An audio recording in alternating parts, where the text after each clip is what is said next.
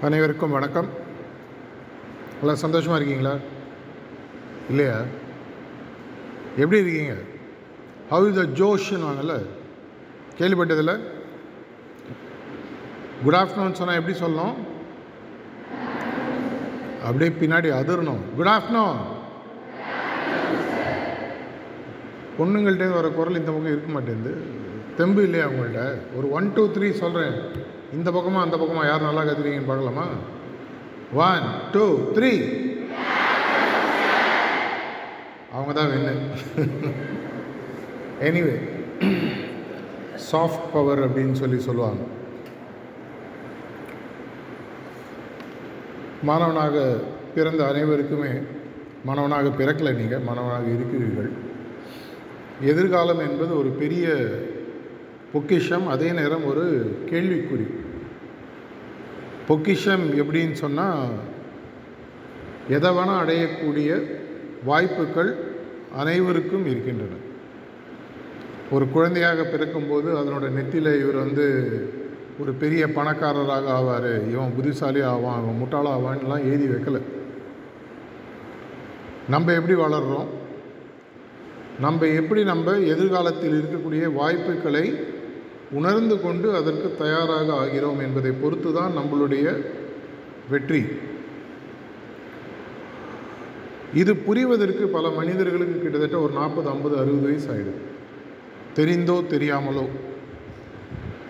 என்னுடைய வெற்றி என்னுடைய கையில் இருக்கின்றதுன்ற ஒரு விஷயத்தையே புரியறதுக்கே மனுஷனுக்கு வயசாகிடுது எதனால்? ஒரு இரண்டு மூன்று நான்கு வயது வரைக்கும் குழந்தை பருவம். இப்போ நீங்களாம் ஒரு இளைஞர்கள் பருவம் அதையும் விட அடலசன்ட்டுன்னு சொல்லலாம். குழந்தை பருவத்தில் நமக்கு இருந்த சில குணாதிசயங்கள் இன்றைக்கி நமக்கு அநேகமாக இல்லை. எங்கள் வயசில் கண்டிப்பாக கிடையாது. அநேகமாக. என்ன அப்படின்னு சொல்லி பார்த்தீங்கன்னா இந்த இரண்டு மூன்று நான்கு வயது குழந்தைகள் எதை பார்த்தாலும் கேள்வி கேட்கும். சூரியன்னா என்ன? தண்ணி ஏன் ஓடுது? ஏன் வந்து புலி மானத்தினது தின்னுது மான் ஏன் இது மாதிரி நிறைய கேள்விகள் குழந்தைகள் கேட்பாங்க. ஏன்னா இளம் கன்று பயம் அறியாதுன்னு சொல்லுவாங்க. குழந்தைகளுக்கு பயம் கிடையாது. ஆனால் இந்த மூணு நாலு வயசு வரும் பொழுது உங்களுக்கு மெதுவாக உங்கள் அப்பா அம்மா அவங்க சுற்றி இருக்கவங்க ஒரு விஷயம் சொல்லுவாங்க. கேள்வி கேட்டால் சோறு கிடையாது சந்தானம் படம் பார்த்துருக்கீங்களா? அந்த படத்தை பார்த்து எக்ஸ்பிளைன் பண்ணுவோம் நம்புகிற மாதிரியே இல்லை அப்படின்னு. நம்பினா தான் சோறுன்னு வீட்டில் சொன்னாங்க. அதை மாதிரி ஒரு நிலைமைக்கு ஒரு நாலு அஞ்சு வயசில் வந்துடுறீங்க. அதுக்கப்புறம் என்ன ஆகுதுன்னா பள்ளின்ற இடத்துல சேர்றீங்க. பள்ளியில் நார்மலாக என்ன ஆகுதுன்னு சொன்னீங்கன்னா உங்கள் டீச்சர்ஸ் கிளாஸ் எடுப்பாங்க. நீங்கள் அதை நோட்ஸ் எடுத்து புரிஞ்சுக்கிட்டு பரீட்சையில் இதுக்கான பதில்களை எப்படி கொடுப்பதுன்னு ஒரு ஆட்டோமேட்டிக் சிஸ்டமுக்குள்ளே வர ஆரம்பிச்சிடுறீங்க. உங்களுடைய எண்ணம் எல்லாமே மெதுவாக மாற்றி அமைக்கப்படுகிறது. என்னவாக மாற்றி அமைக்கப்படுகிறது? புத்திசாலியாக இருக்கணும். நிறையா மார்க் வாங்கணும். அப்பா அம்மாவுக்கு நல்ல பேர் வாங்கி கொடுக்கணும். அது எப்படி உங்கள் பேர்னால அவங்க பேர் மாறுன்னு தெரில எனக்கு இன்னும் சந்தேகமாக இருக்குது அப்பா அம்மாவுக்கு நல்ல பேர் வாங்கிக்கணும் சொசைட்டியில் உன்னை பற்றி நல்லா பேசணும். அப்போ என்ன ஆகுதுன்னு சொன்னீங்கன்னா மெதுவாக உங்களை ஒரு மார்க் வாங்கும் இயந்திரமாக மாற்ற ஆரம்பிச்சிடறாங்க. அப்போ என்ன நடக்குதுன்னு சொல்லி பார்த்தீங்கன்னா எனக்கு எதிர்காலத்தில் இருக்கக்கூடிய வாய்ப்புகள் என்னன்றதை சிந்திக்கக்கூடிய திறனை நம்ம மெதுவாக இழந்து விடுகிறோம். எப்போ இழக்கிறோம்? கேள்வி கேட்கக்கூடிய விஷயத்தை இழக்கும்போது இதை இழந்து விடுகிறோம். பல மாணவர்கள் பல கிட்டத்தட்ட ஒரு முப்பது நாற்பது லட்சம் மாணவர்கள் மேலே என்னோடய வாழ்க்கையில் நான் பார்த்து பேசி அவங்களோட உரையாடக்கூடிய எனக்கு ஒரு ஒரு ஆப்பர்ச்சுனிட்டி தொடர்ச்சியாக கிடைத்து கொண்டிருக்கிறது. என்னுடைய தொழில் சார்ந்த விஷயத்துலேயும் சரி ஆர்ட்ஃபுல்னஸ் இன்ஸ்டிடியூட்லேயும் சரி. எல்லா இடத்துலையுமே பார்த்தீங்கன்னா ஒரு லெவலுக்கு மேலே அவங்க வந்து தன்னுடைய எதிர்காலம் தன் கையில் இருக்குன்ற எண்ணமும் இந்த எதிர்காலத்தை நோக்கி செல்லக்கூடிய வாய்ப்பு எங்கிட்ட தான் இருக்குது முதல்ல. மற்றவங்கள்ட்ட அப்புறம் தான் இருக்குன்ற ஒரு சுயநம்பிக்கை நார்மலாக வந்து ஆல்மோஸ்ட் ஆப்சண்ட்டுன்னு சொல்லி சொல்லலாம். அப்படின்னா என்ன பண்ணணும்? லைஃப்ன்றது பார்த்தீங்கன்னா தினசரி வந்து ஒரு ஒரு இந்த ஒய்ன்ற எழுத்தை எடுத்துக்காங்க. இந்த ஒய்ன்ற எழுத்தை எடுத்திங்கன்னா இரண்டு சைடு இருக்கும். ஒரு ஸ்ட்ரெயிட் லைன் கீழே இருக்கும். இந்த ஸ்ட்ரெயிட் லைனில் ஒரு இடத்துல நின்று லெஃப்டில் ஒரு லைன் போகுது ரைட்டில் ஒரு லைன் போகுது. இது இப்படி பார்த்தீங்கன்னா ஒய்ன்னு தோணும். உங்களுடைய வாழ்க்கையில் தினசரி நீங்கள் இது மாதிரி பல முறை அந்த புள்ளியில் நிற்கிறீங்க அந்த புள்ளின்றது என்னன்னு பார்த்தீங்கன்னா உங்களுடைய எதிர்கால கட்டமைப்பை மாற்றி அமைப்பதற்கு உங்களுக்கு கிடைக்கக்கூடிய ஒரு வாய்ப்பு. இது என்னுடைய எதிர்காலம். நான் இடது பக்கம் போனோமா வலது பக்கம் போனோமா? வலது பக்கம் போனால் எங்கே போவேன் இடது பக்கம் போனால் எங்கே போவேன்? அப்படின்ற வாய்ப்பை தினசரி உங்களுக்கு இயற்கை கடவுள் எப்படி வேணால் வச்சுக்கலாம். உங்களுக்கு வழங்கி கொண்டே இருக்கிறது. அது என்னன்றது புரியாததுனால என்ன ஆகுதுன்னா பல நேரம் நம்ம யாரோ முன்னாடியில் வாப்பா இந்த பக்கம் அந்த பக்கம் போயிடுவோம். தவறு இல்லை. இது வரைக்கும் வந்தாச்சு. நான் முதலே சொன்ன மாதிரி இன்னும் உங்களுக்கு நல்ல சான்ஸ் இருக்குது அநேகமாக உங்களுக்கு பதினஞ்சு பதினாறு வயசு ரேஞ்சில் இருக்கும். லெவன்த் ஸ்டாண்டர்ட்னு சொல்லி சொன்னாங்க. நாற்பது ஐம்பது வயதானவர்களால் கூட இந்த முடிவை மாற்றி அமைக்கக்கூடிய ஒரு வாய்ப்பு இருக்குது அப்படின்னா நான் என்ன பண்ணணும்?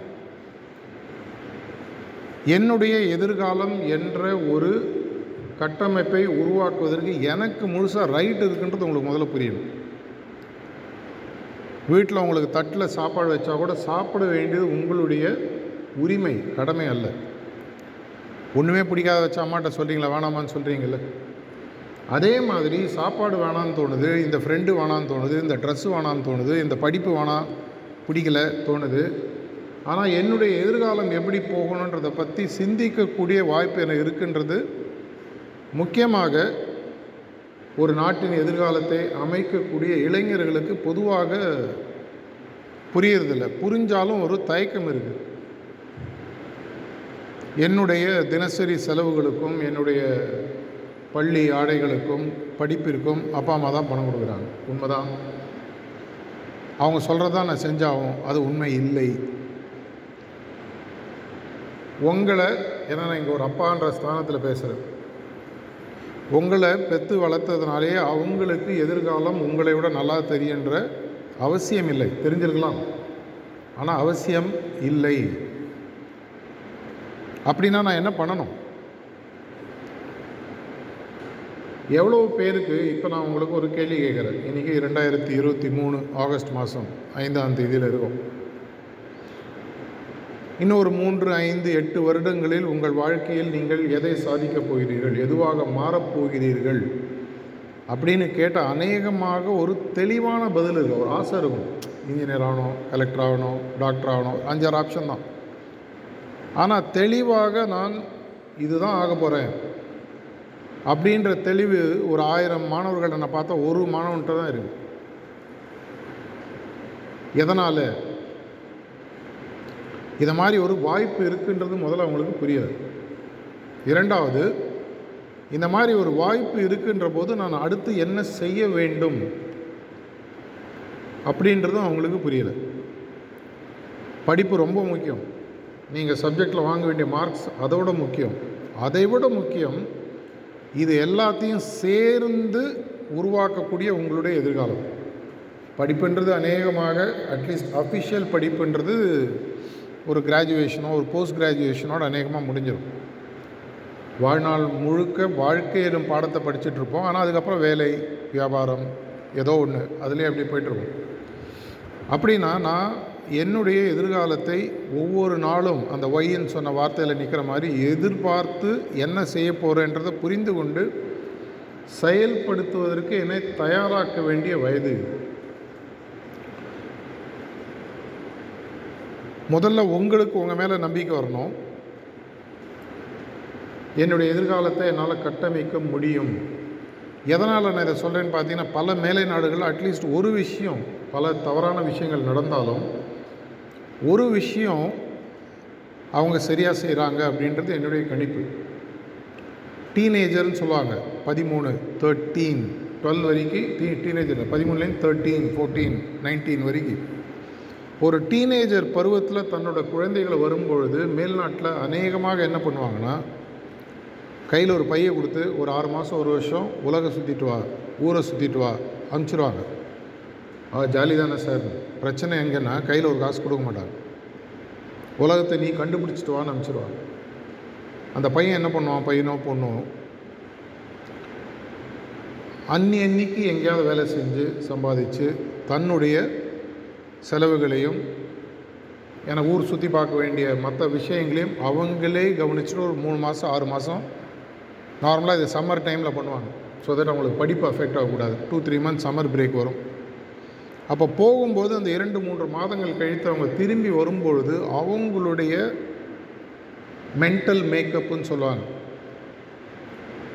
மோடிஜி பிரைம் மினிஸ்டர் ஆகும்போது ரெண்டாயிரத்தி பதினாலில் அவர் ஆற்றிய உரையில் முதல் கருத்து எனக்கு ரொம்ப பிடிச்ச விஷயம். இந்தியாவில் பிரச்சனை வந்து நம்மளுடைய மென்டல் பிரச்சனை கிடையாது. மென்டல் மேக்கப்பில் பிரச்சனை அப்படின்னாரு. அறிவு இருக்குது ஆனால் அந்த அறிவை எப்படி மேக்கப் பண்ணுன்ற பயிற்சி நமக்கு இல்லை. இதுதான் நம்மளுடைய வளர்ச்சிக்கு ஒரு முக்கியமான தடைன்னு சொல்லி அவர் சொன்னார். இதே தான் நம்மளுக்கும். சொந்த காலில் நிற்கிறதுக்கான தகுதி இருந்தால் கூட அதை நாம் தைரியமாக எடுத்து செய்யறதில்லை. அதனால் நாளைக்கே வீட்டில் போய் உங்கள் அப்பா அம்மாட்ட சொல்லி பை எடுத்துன்னு கிளம்புன்னு சொல்ல வரலை. ஒரு விஷயம் புரிவதற்காக.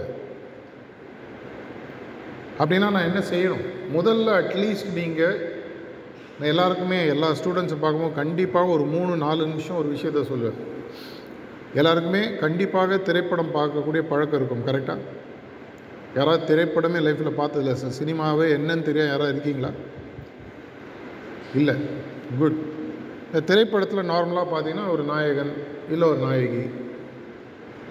வாழ்க்கையில் பல பிரச்சனைகளை சந்தித்து கடைசியில் அவர் அல்லது அவள் வாழ்க்கையில் வெற்றி பெறுவதாக ஒரு கிளைமேக்ஸில் போய் படம் முடியும்.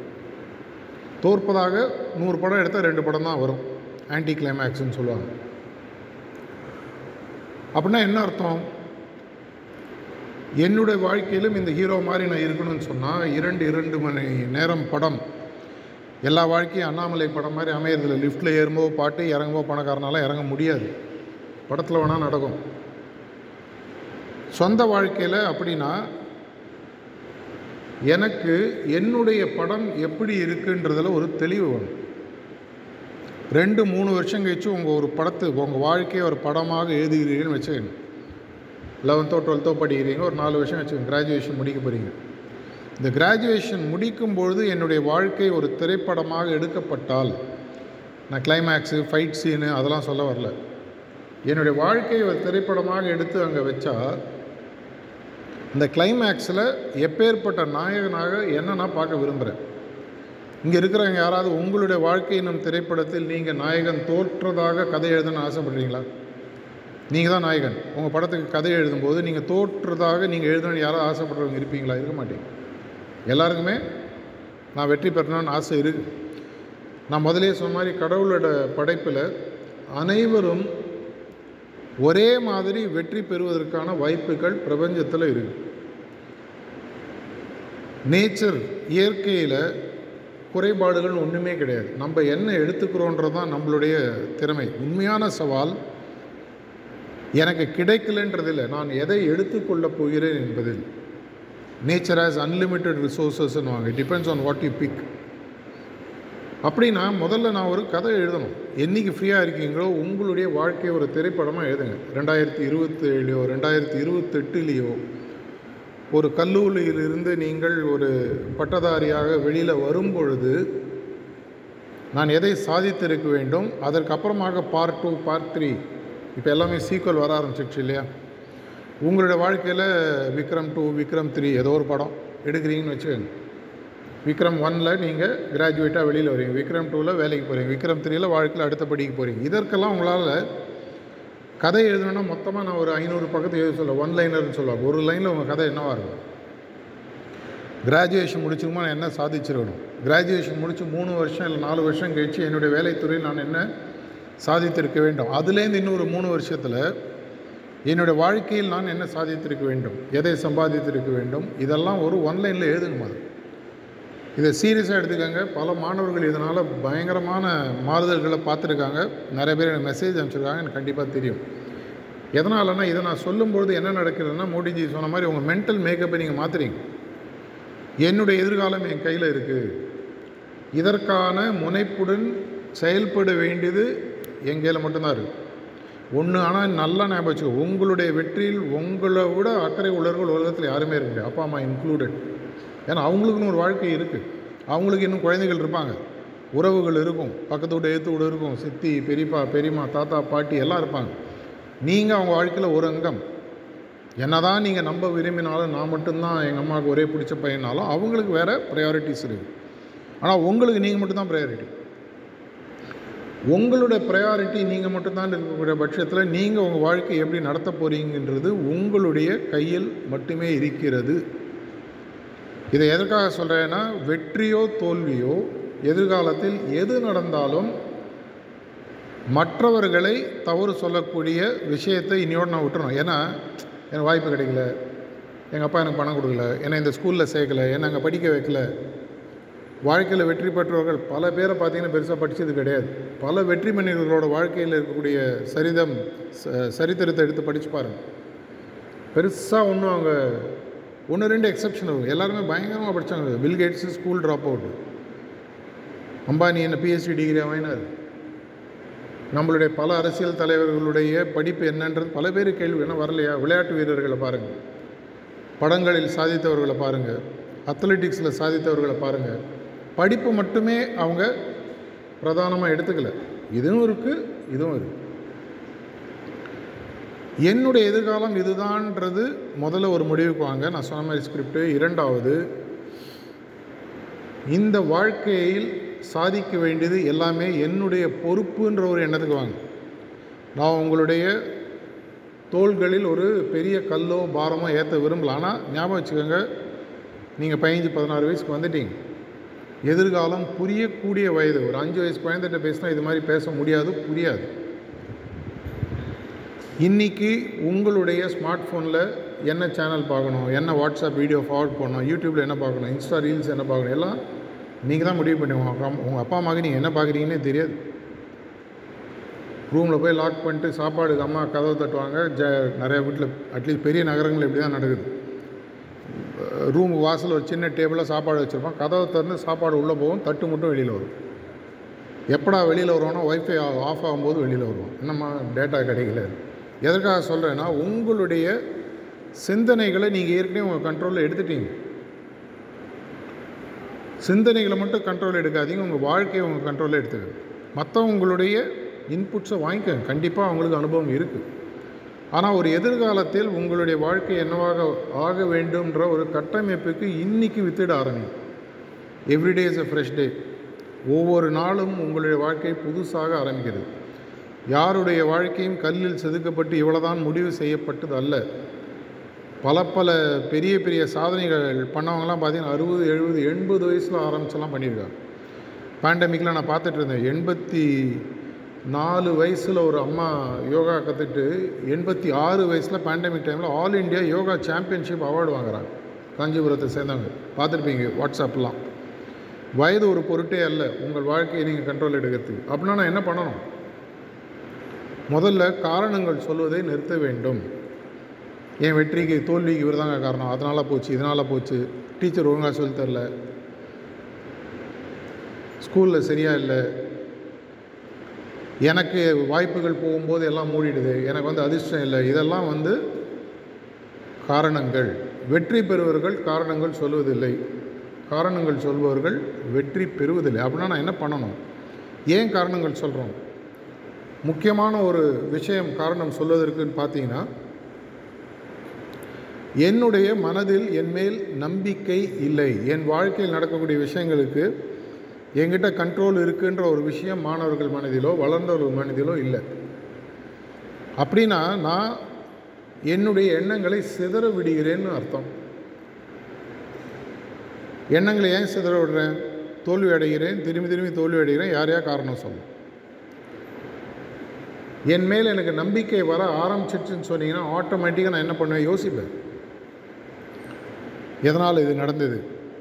மனிதனுக்கும் மற்ற ஜீவராசிகளுக்கும் இருக்கக்கூடிய முக்கியமான விஷயம் வித்தியாசம் என்னன்னு கேட்டிங்கன்னா நம்மளுக்கு பேர் ஹோமோசேப்பியன்ஸ் அப்படின்னு சொல்லுவாங்க. ஹோமோசேப்பியன்ஸ்னால் பீப்புள் ஹூ கேன் திங்க் சிந்திக்க தெரிந்தவர்கள். இந்த உலகத்தில் இருக்கக்கூடிய கோடிக்கணக்கான ஜீவராசிகளில் சிந்திக்கக்கூடிய முழுதாக சிந்திக்கக்கூடிய திறன் படைத்த ஒரே ஜீவராசி இன்றைக்கி மனுஷன். நான் சொல்ல சயின்ஸ் சொல்லுது.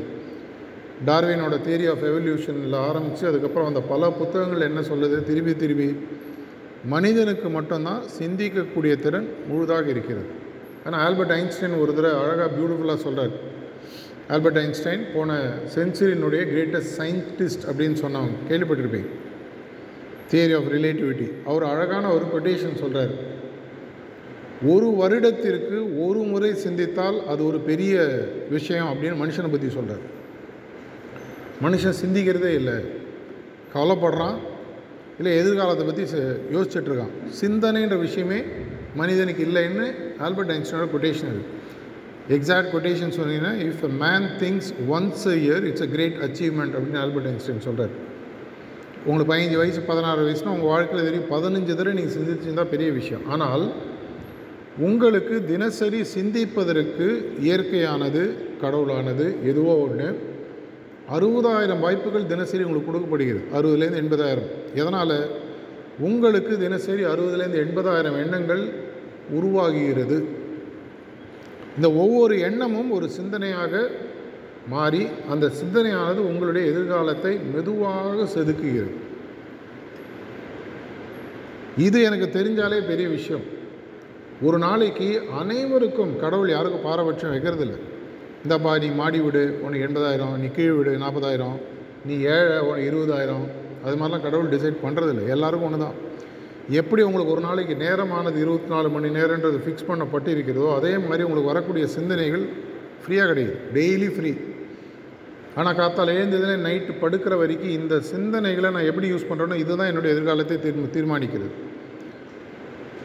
எனக்கு என் மேலே நம்பிக்கை இல்லை சிந்தனை.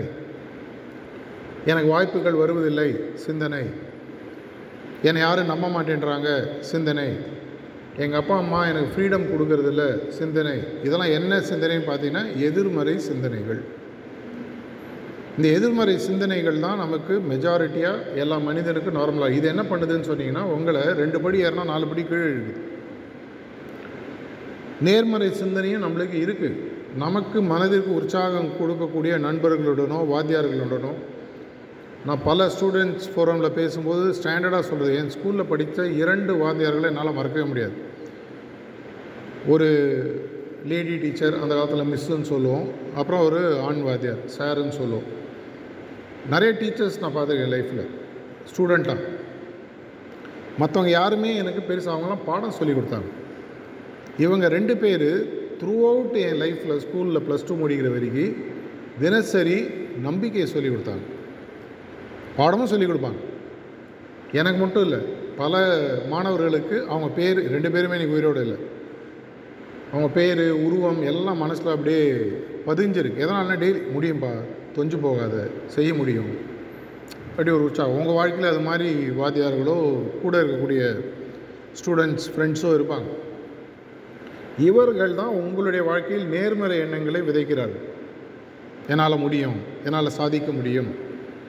ஒரு கம்பெனியில் நீங்கள் அஞ்சாறு வருஷம் கழிச்சு வேலைக்கு வரும்பொழுது உங்களுடைய முதலாளியோ லீடரோ சூப்பர்வைசரோ உங்கள்கிட்ட எதிர்பார்க்கிறது தொழிலை மட்டுமல்ல உங்களுடைய சிந்தனைகள் நேர்மறையாக இருக்கான்னு பார்ப்பேன் இந்த அறுபதாயிரம் எண்ணங்களை நான் சிந்தனைகளை நேர்மறையாக மாற்ற மாற்ற மாற்ற கண்ணாடியில் எப்படி தூசியை எடுத்தால் பளிச்சுன்னு தெரியுதோ அதே மாதிரி உங்களுடைய எதிர்காலம் உங்களுக்கு மெதுவாக பளிச்சுன்னு தெரிய ஆரம்பிக்கும். இது இயற்கையின் நியதி. நான் உங்களுக்கு பர்சனலாக கேரண்டி கொடுக்கணும் ப்ரூவ் பண்ணணும் ஒன்றுமே கிடையாது.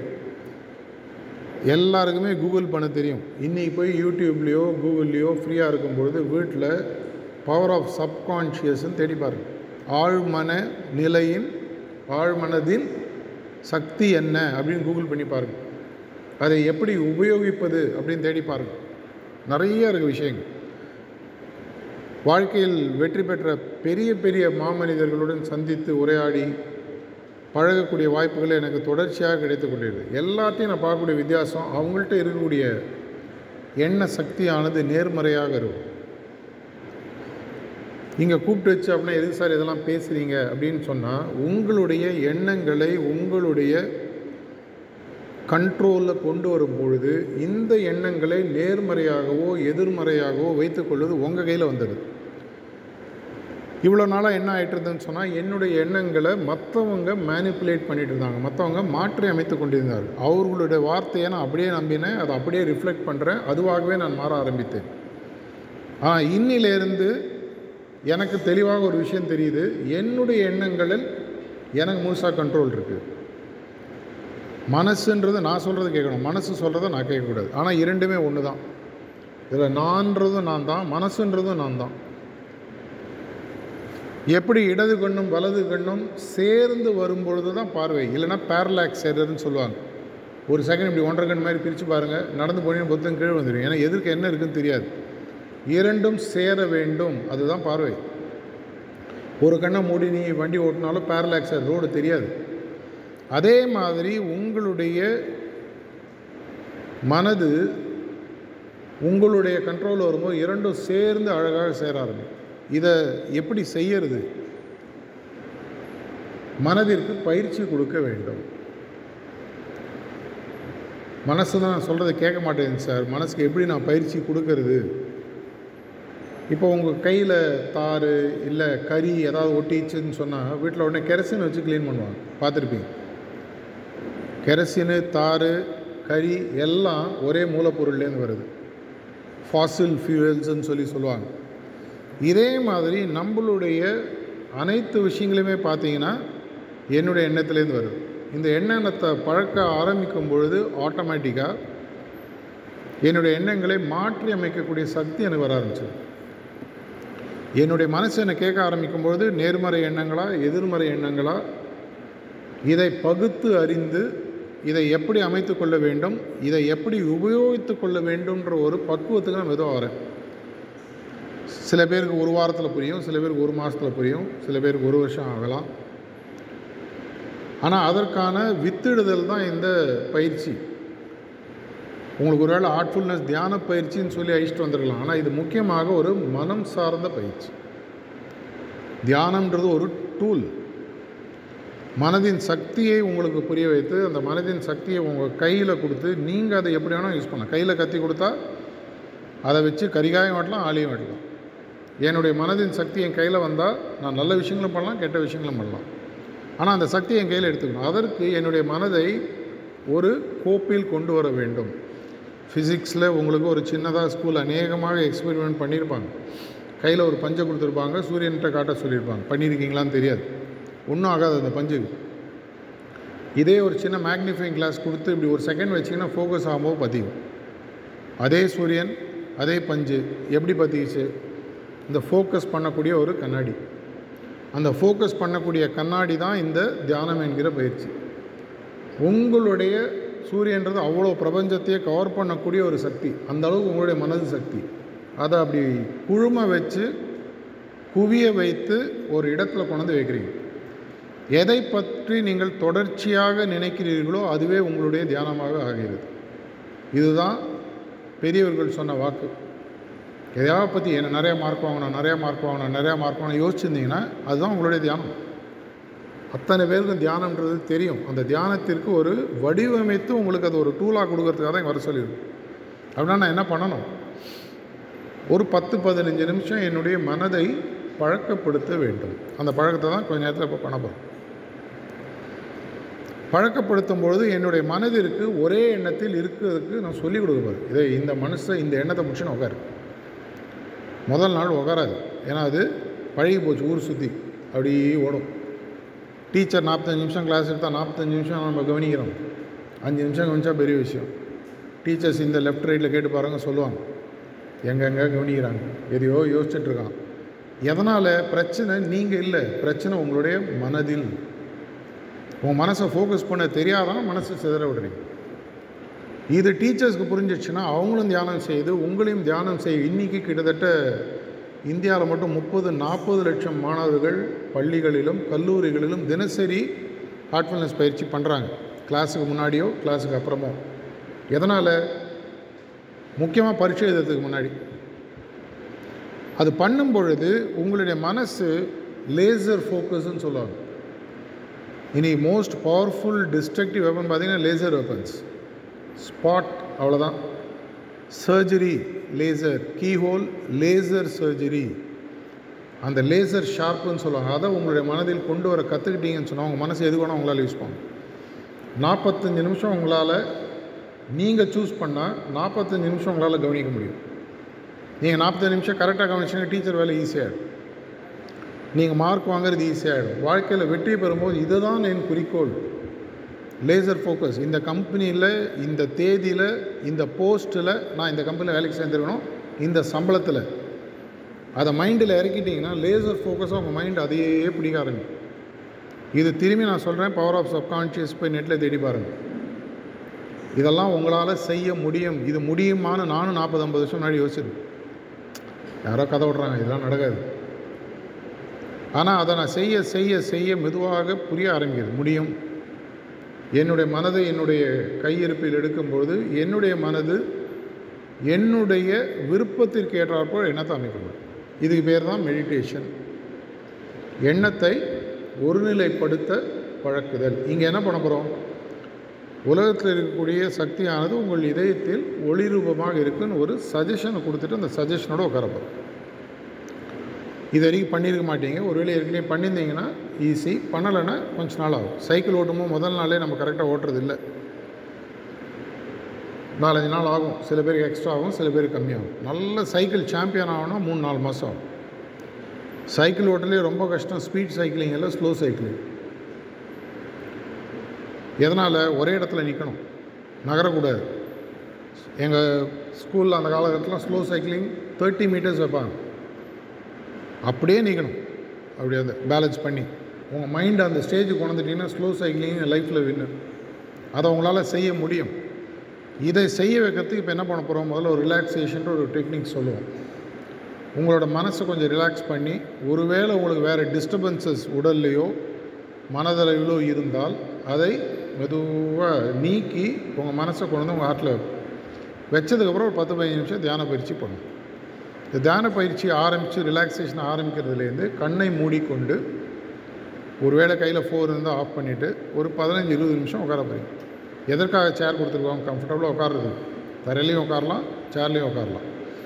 சேரில் கம்ஃபர்டபுளாக இருந்தால் சேரில் உட்காரு இந்த ரிலாக்ஸேஷன் ஆரம்பித்தவுடன் அவங்க கொடுக்கக்கூடிய அந்த கமாண்ட்ஸ்னு சொல்லுவாங்க இன்ஸ்ட்ரக்ஷன் ஒரு த்ரீ ஃபோர் மினிட்ஸ் நடக்கும். அவங்க சொல்லும்போது அந்த கமாண்ட்ஸை நான் அப்படியே மென்டலாக நான் ஒபே பண்ண போகிறேன் கீழே இருந்து ஒரு சக்தி வருகிறதுனா சக்தி வர ஃபீலிங்கில் வரும். இது வரும் பொழுது மூன்று நான்கு நிமிடங்களுக்குள்ள என் உடலும் மனதும் கம்ப்ளீட்டாக ரிலாக்ஸ் ஆகிடும் ரிலாக்ஸ் ஆகும்போது தியானம் செய்வது இன்னும் ஈஸி அதற்காக இதை பண்ணுறோம் பரீட்சை இதுக்கு முன்னாடி ரிலாக்ஸ் பண்ணலாம். நம்மளுக்கு பிரச்சனை பரீட்சையில் பதில் தெரியாததில்ல. பதில் ஞாபகத்துக்கு வராது. பதில் தெரியும். ஐம்பது தடவை ரிவிஷன் எக்ஸாம் எழுதியிருப்பேன். ஆனால் ஞாபகம் வராது. ஏன் ஞாபகம் வராது? பதட்டத்தில் இருக்கும். பதட்டம் தெளிஞ்சிடுச்சுனால எல்லா கேள்வி வெளியில் பரீட்சை சே இந்த பதிலாக விட்டேன். எனக்கு நடந்துருக்கு எல்லாருக்கும் நடக்கும். அந்த பதட்டத்தை எடுக்கணும்னா பரீட்சா ஹாலுக்கு உள்ள பேப்பரை கையில் வாங்கிறதுக்கு ரெண்டு நிமிஷம் நீங்கள் மனதிற்குள்ளேயே இந்த கமெண்ட்ஸ் சொல்லி ரிலாக்ஸ் பண்ணிக்கலாம். மைண்ட் ரிலாக்ஸ் ஆகிடுதுன்னா குழப்பத்தில் இருக்கக்கூடிய குட்டையானது கீழே அழுக்கு பழிந்தவுடன் தெளிந்த நீர் மேலே வருது போல் உங்கள் மனது ஒரு தெளிந்த ஓடையாக மாறிவிடும். இந்த ரிலாக்ஸேஷனை பண்ண போகிறோம் அதுக்கப்புறம் அந்த தியானத்தை ஒரு பத்து பதினஞ்சு நிமிஷம் பண்ண போகிறோம் இதை தொடர்ச்சியாக நீங்கள் பயிற்சி செய்யும் பொழுது பல மாற்றங்களை மெதுவாக பார்க்காரு ஒவ்வொருத்தரும் ஒரு ஸ்பீடு வரும் டீச்சர் ஒரே சப்ஜெக்டை சொல்லி கொடுத்தாலும் ஒவ்வொருத்தரும் ஒரு மாதிரி புரிஞ்சுப்பாங்க. அதே மாதிரி உங்களுடைய இன்ட்ரெஸ்ட் உங்களுடைய புரிதலை பொறுத்து இந்த தியானம் என்ற பயிற்சியானது உங்களுக்கு மெதுவாக உள்ளே இறங்கும். இதை செய்யும்போது ஒரு விஷயம் உங்களுக்கு புரிய ஆரம்பிக்கும். என்னுடைய சூப்பர் பவர் அப்படின்னா இன்றைக்கி நியூக்ளியர் வெப்பன்ஸ் வச்சுருக்கிறவங்க சூப்பர் பவர் அணு ஆயுதங்கள். என்னுடைய ஒரே அணு ஆயுதம் என்னுடைய மனது. இந்த மனதை என்னுடைய கண்ட்ரோலில் நான் கொண்டு வந்துட்டேன்னு சொன்னால் அதற்கப்புறமாக வாழ்க்கையில் என்னுடைய வெற்றிக்கும் தோல்விக்கும் நான் வேறு யாரையும் காரணம் சொல்ல மாட்டேன். உன் வாழ்க்கையில் ஒரே விஷயந்தான் வெற்றி அல்லது காரணங்கள். வெற்றி பெறுவர்கள் தங்களுடைய மனதை தங்களுடைய கண்ட்ரோலில் கொண்டு வராங்க. காரணம் சொல்லுவவர்கள் தங்களுடைய மனதை கொண்டு வரலை. நீங்கள் வெற்றியாளராக மாற வேண்டுமா? காரணம் சொல்பவர்களாக மாற வேண்டுமா? என்பதை முடிந்து முடிவு செய்து அதை செய்யுங்க. உங்கள் எதிர்காலம் பிரகாசமாக அமைய வேண்டும் என்கிற ஒரு பிரார்த்தனையுடன் இப்பொழுதைக்கு நான் முடிச்சுக்கிறேன். நம்ம இப்போது மெடிடேஷனுக்கு போகிறோம் தேங்க்யூ